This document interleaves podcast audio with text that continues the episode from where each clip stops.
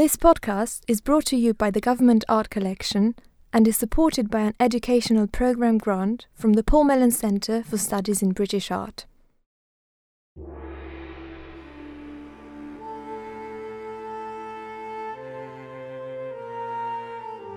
In August 2015, the British Embassy in Tehran reopened after four years of closure. It was a new beginning, but there was still a lot of work to be done.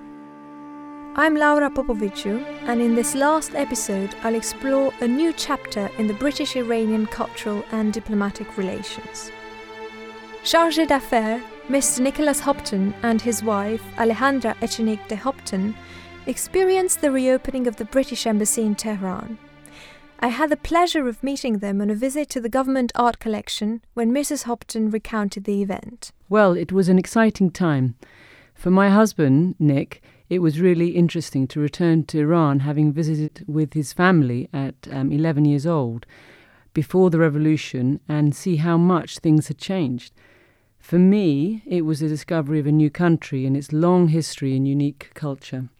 It felt great to be living the reopening of the British Embassy after the historic nuclear agreement that was signed in August 2015 and the improving relationship between Iran and the United Kingdom.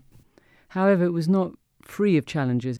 So, shortly after my arrival, I took on the role of coordinating the residence restoration work, liaising with the embassy and the FCO states, the government art collection, and the FCO services. The objective was to find the best way to restore the works of art that had been severely damaged after the storming in 2011, and also find new artworks and interior design to refresh the residence as it was looking very tired after many closures and disruption. Once Andrew Parrott from the GAC and I concluded that the artworks needed to be restored in London, the main challenge was to get the Iranian authorities on board and seek their approval to transport the artworks back to London. This involved inviting several officials from the Ministry of Culture and Heritage to the residence to take a look at the damage. This took many attempts, but they eventually came in December 2017. It took some persuading um, for them to agree that the artworks needed to go back to the UK. They wanted the ambassador's reassurance and word that the artworks would be returned eventually to Tehran, which Nick gave them. The next step was that they wanted to witness and check the wrapping and packing once the special crates were made. The final step was to get the crates through the Iranian customs, which took several days. But they finally boarded an Iran Air flight in February 2018. So that was a, a great day for us and a great relief. I've recently written an article about the whole project for the Diplomatic Service Families Association publication, which comes out every quarter. Um, it, it, was going to be a nice glossy um, article with photographs showing the before and after, so it should be quite interesting. And that'll be circulated around all the embassies and all the all, all the spouses as well, so quite widely around the, the office. Hosting is part of diplomacy. It is one of the many ways of engaging with a host country. There were a number of events that took place in the residence during Mrs. Hopton's time. A highlight for me was hosting 80 Iranian businesswomen for the International Women's Day. We invited a few of them to give a speech, including the founder of Iran Talent, a successful recruitment agency. It was truly inspiring hearing how she and others had overcome some of the obstacles in their society in order to fulfill their dreams. I would say the most surprising aspect of Iran was how educated and sophisticated the women are. Statistics show that there are more women at university than men, so it's quite amazing. I also really enjoyed teaching English to the embassy local staff, which was about 80 odd people. It really gave me the opportunity to get to know Iranians properly and what makes them tick. They are really warm and wonderful people. Mrs. Hopton's background is in communications. She's also a mother of five children and an oil painter. She showed me photographs of the paintings she made in Iran. Two in particular caught my eye, so I wanted to learn more about her practice. The beautiful architecture, culture, and people have really inspired my paintings. One big exhibition at the Golestan Palace, which I was invited to be involved in, was themed Picnic Iranian Style. My paintings explored the Persian tradition of picnicking. Whether by a river or by a motorway, the Iranians always picnic with great style. You'll often see them using their Persian carpets to sit on. I also did some painting of the residence and the rear view is particularly beautiful because you get this incredible terrace at the back, which is um, got uh, wisteria all along it, and it's it's really a stunning terrace. So I did a painting of that with a fountain, and it was framed and put up in the residence because there was absolutely nothing in the residence at all. It was completely an empty shell and really needed a few paintings just to give it some life and colour and, and make it feel more lived in. And we made them into greeting cards, so we used them to sort of say thank you to people as well. But when I removed all those paintings, it was very empty, so I'm sure it will look very much different now that the works have come back. It was my colleague Andrew Parrott, head of collection care at the Government Art Collection, who brought the works back to Tehran. Andrew has been involved in the project since the day of the attack in 2011. He curated the new display and oversaw its installation in February 2019. I asked him about his first trip to Iran and the conservation treatment that the damaged works required when I visited in 2016, there had already been uh, some work undertaken since 2015 in terms of improving the residence. So I didn't see it in its worst state, but certainly, even having seen paintings damaged in photographs, actually being presented with, uh, you know, stretches where whole paintings had been cut away and fragments of canvas that I then looked to kind of reassemble on the dining table there, you know, it was shocking. It was unlike anything else. We're used to dealing with conservation issues, but never with the product of, of such a violent confrontation. The worst affected paintings, such as Queen Victoria and Ali Shah, needed extensive structural treatment. So even before the paint layer could be restored, uh, there needed to be uh, addressing to the kind of the rents in the fabric and the slashes and the cuts and the puncture marks. The other interesting thing about the conservation is that because many of the paintings had been over there for decades, possibly, you know, over a century, they'd been practically untouched by any kind of uh, conservation treatment.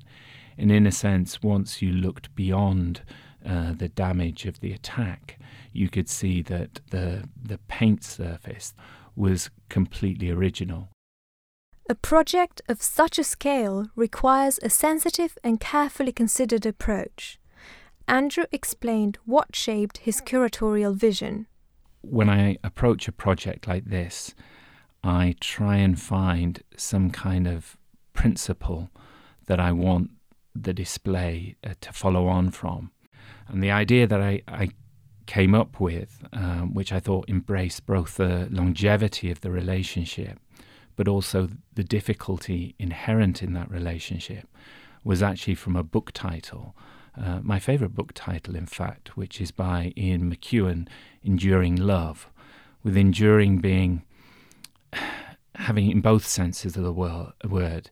So it it both acknowledges the kind of the pain and difficulty of that relationship, but also the fact that over six or more centuries, uh, you know, Britain and Iran have engaged.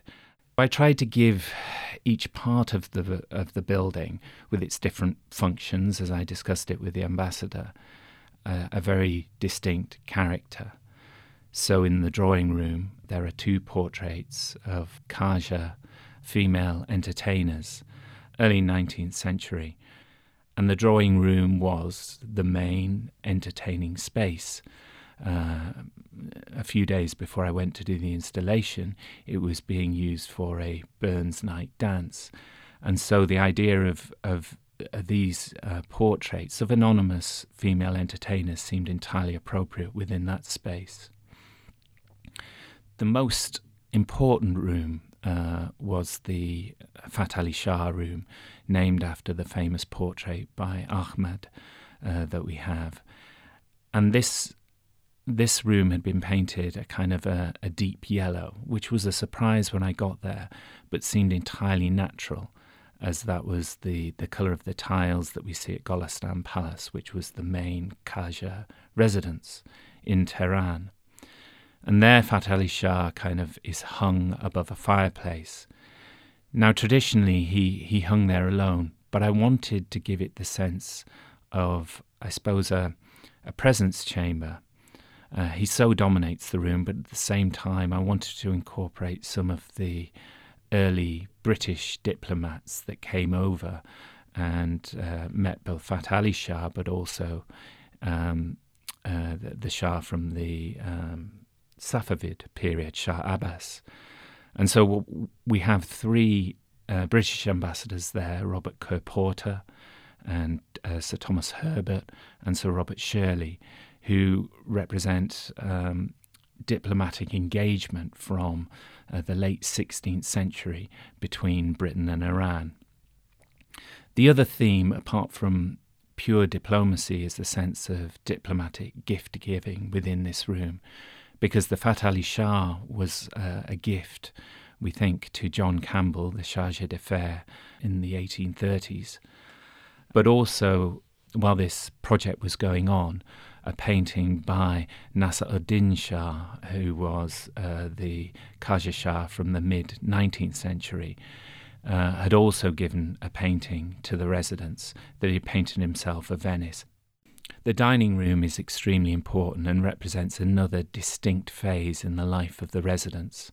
And what I wanted to do is recreate that display from the Tehran conference, which involved the Queen Victoria, and famously there's a, a photograph of Churchill cutting a birthday cake in which you can see uh, the corner of the portrait of Queen Victoria, but also Edward VII and George V and Mary of Teck. So there were these four royals that can be seen in the photographs in the Tehran conference. And I thought if we put them together in that room, uh, as as the Tehran conference room, that would that would give a real distinct area of the residence where that part of its history could be expressed. Alongside the main rooms, there's also a long service corridor.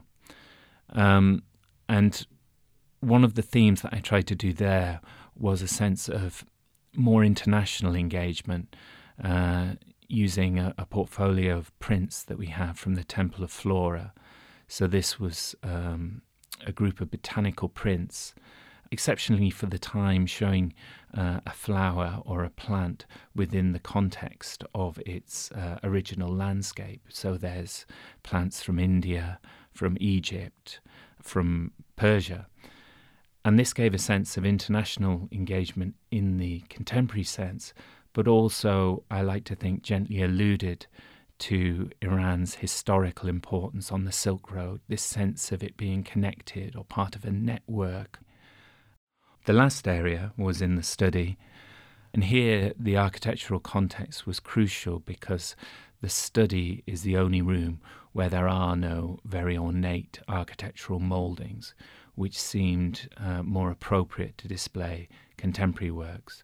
So in there, we have works by Derek Hirst from 1975, which are inspired by the decoration of the Jame Mosque in Isfahan, but also a set of prints, um, etchings called Round Ants by Shirazeh Houshiary, uh, which uh, allude to Sufism and the poetry of uh, the 13th century poet Rumi.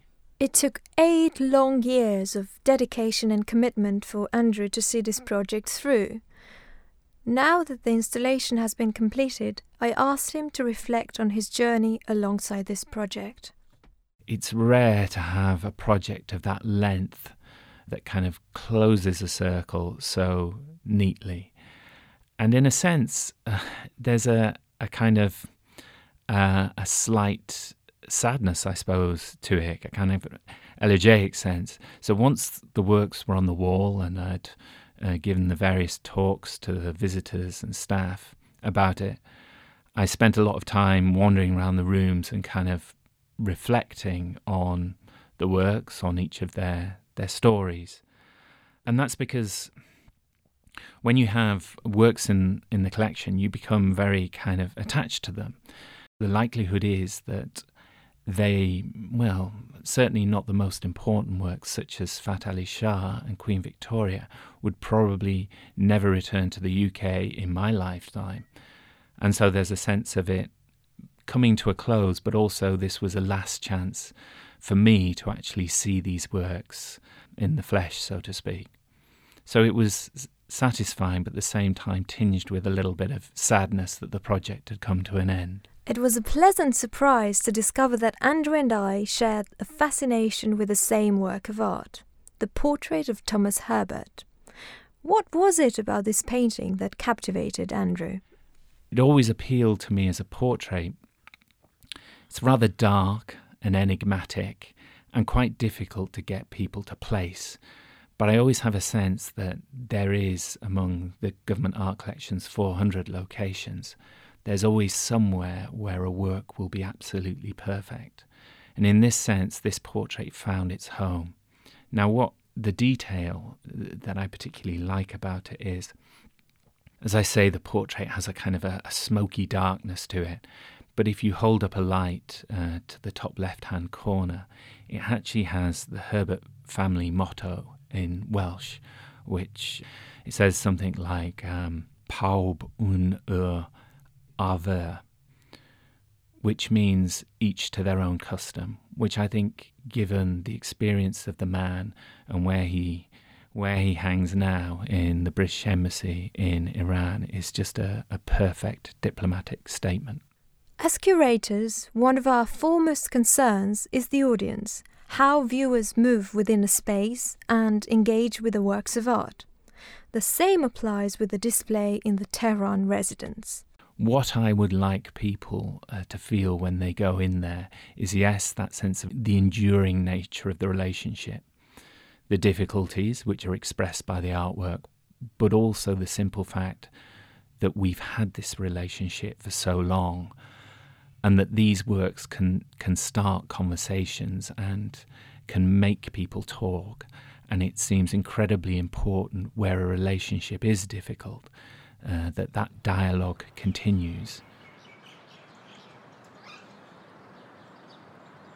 One other feature that distinguishes the British compound in Tehran, also known as the Ferdowsi compound, is an extraordinary garden with its silvery plane trees planted in 1870.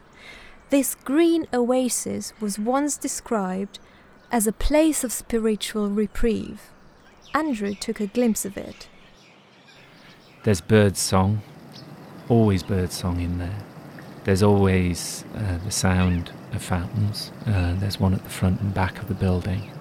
The original residence, which I assume was probably in a, a much quieter Tehran, now has the constant churn of traffic around it. it. It provides this kind of white noise in which the, the bird song and the fountain kind of uh, overlays. And then occasionally you know, as dusk comes, you'd hear the call to prayer.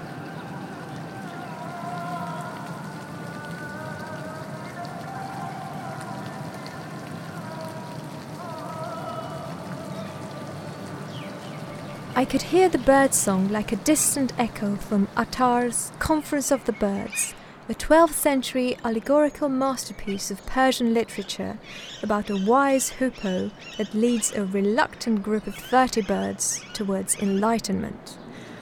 After an arduous journey through the seven valleys, they finally reach the kingdom of Simorgh, a mythical bird of the Iranian cosmogony. The sweet and captivating chirps followed me as I spoke to Her Majesty's ambassador to Tehran, Mr. Rob Macaire. We explored how diplomats use art to influence others in the negotiation processes. Well, I think there's two sides to diplomacy. Of course, there's a there's a purely transactional side and there's a more human side where you're working across cultures.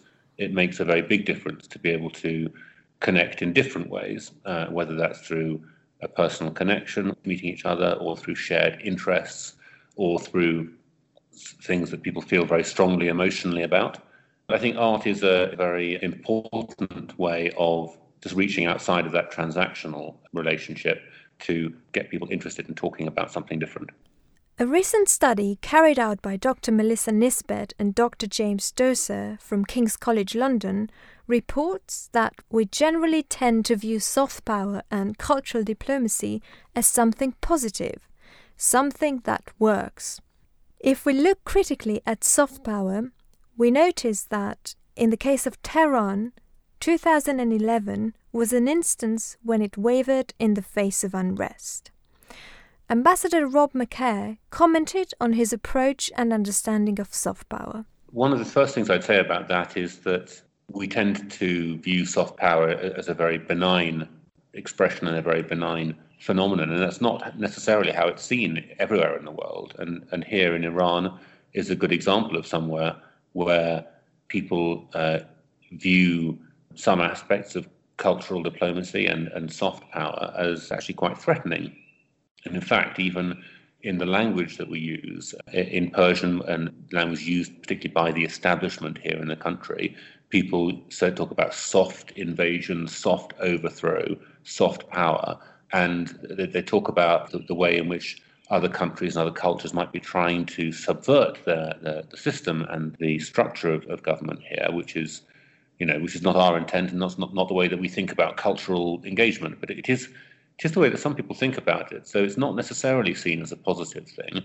And I think for me being here, it's it's interesting. It's the first place I've been where I've had to to think about cultural diplomacy and uh, engagement in a more careful way to, to show that it is genuinely a benign way of expressing the positive things or the positive soft things about our country and our culture that is that is not a threat.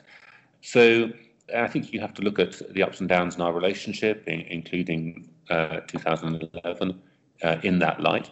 Uh, and I think that um, getting the artwork back to Tehran is an example of uh, you know a positive step in how we express the UK here. But it, it's definitely it's a relationship which is more complicated than many that we have, and so cultural diplomacy and, and soft power are, are things that have to use in a way that um, minimizes mistrust and maximizes engagement. Now that the works of art have been reinstated in the residence, I asked the ambassador to reflect on the significance of this gesture. I think it's incredibly significant, and I think significant in a number of different ways. So, obviously, just uh, the very fact of the artwork itself is very important, and the the damage that was done to it when the embassy was attacked was not only you know tragedy from the point of view of the art, but also symbolically it was a very negative thing. So having uh, restored this artwork in such a beautiful and professional way, you know, obviously that's that's important in its own right, but it's also quite symbolic of restoring and repairing and patching things up in the relationship. So I think it's a very positive signal. I think the because the artwork here is quite historical, it also speaks to the length of the relationship that we've had here. And, you know, the history is very complex between Britain and Iran, and some of it's good and some of it's not so good. But we shouldn't try and forget that and or turn our back on it. And what the art does is it reminds us of that history and of the, the richness of the history, the depth of that history, going back to Robert Shirley. So it's just a reminder of how long that diplomatic engagement has existed. The other thing is significant about it is it shows a sense of confidence that we're you know back and reinstalled in Iran and that we believe in the relationship and we're prepared to invest in uh, our long-term presence here. That includes the art on our walls. Art displayed in a diplomatic setting influences how people relate to another culture. To what extent, though? It makes people think and it can get away from people's uh, stereotyped ideas about a country. And, and when used to its best effect, art should be to some extent surprising, and it should surprise people uh, in some way or another. And that can be by displaying very modern works in a very traditional setting, can actually be reminding people just how just how far it goes back. Finding the narratives and the stories and the anecdotes around the artwork and around the people that feature in the artwork, I think it's an incredibly useful tool for us to have. the new display will undoubtedly change the rhythm in which diplomacy is staged in the residence, as well as create a lasting impression on its visitors. I wondered how the ambassador resonated with the works of art. Absolutely delighted with them. Uh, I think um, we've been living in this house really without much on the walls while we've been waiting for the art to come back. And I think it's been difficult to envisage what it actually looks like until it's until it's been here, until it's arrived. And and I think everyone is is is absolutely delighted with it. Um, because the art is is both impressive and and thought provoking, uh, and it's been put together. Uh, the collection's been put together in a very thoughtful way.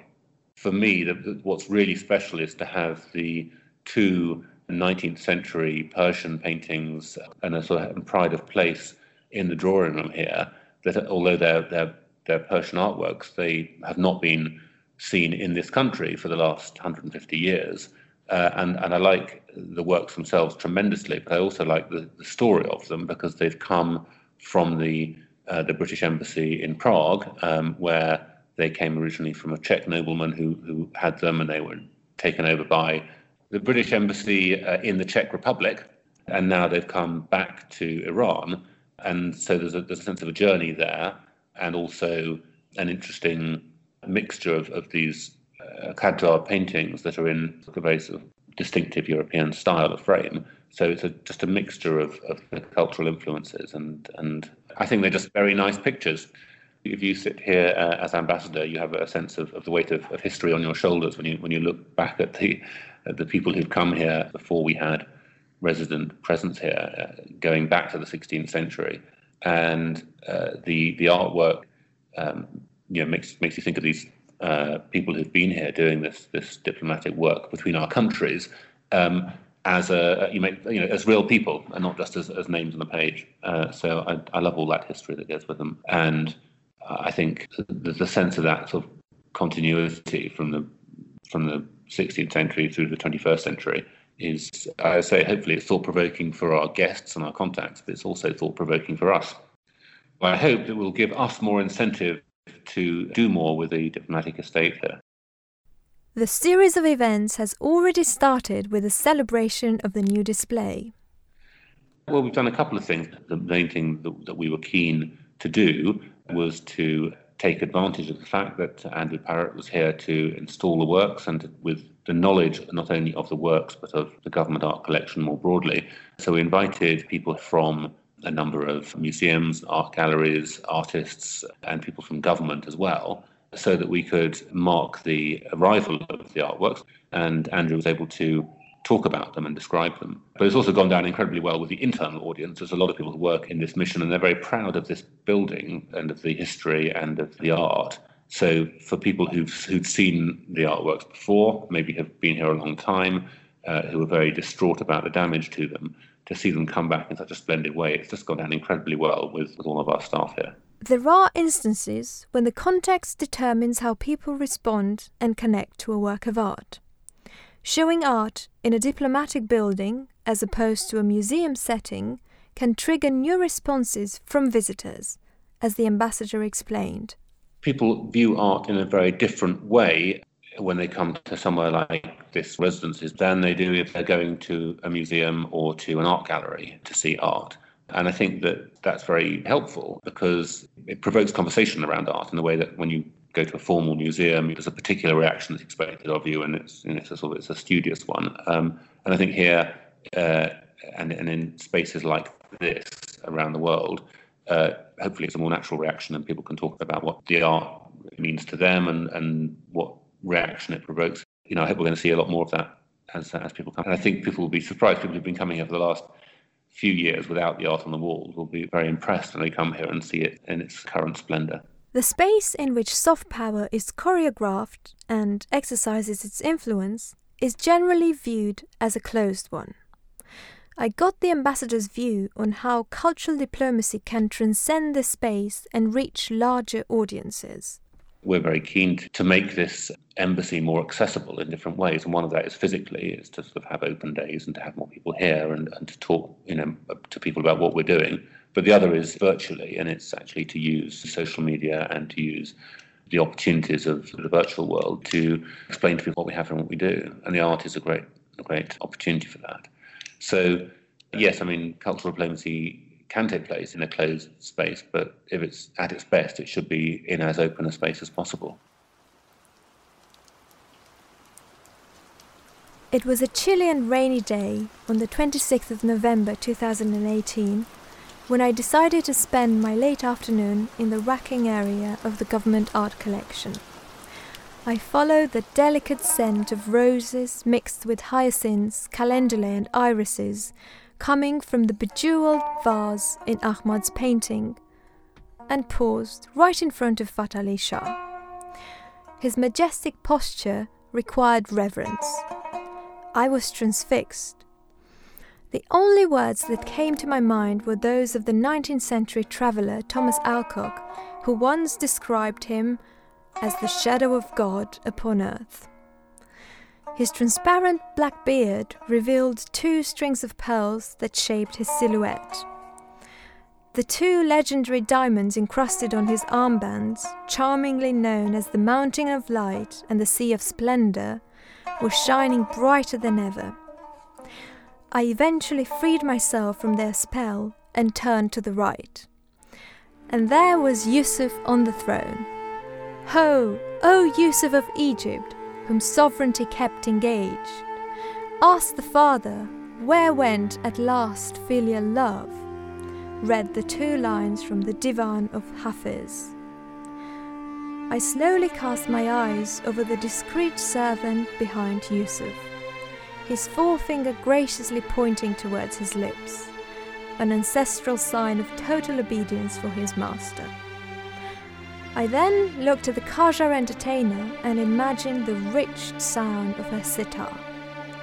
The emphatic rhythms drew me towards the round dance etchings by Shirazeh Houshiary.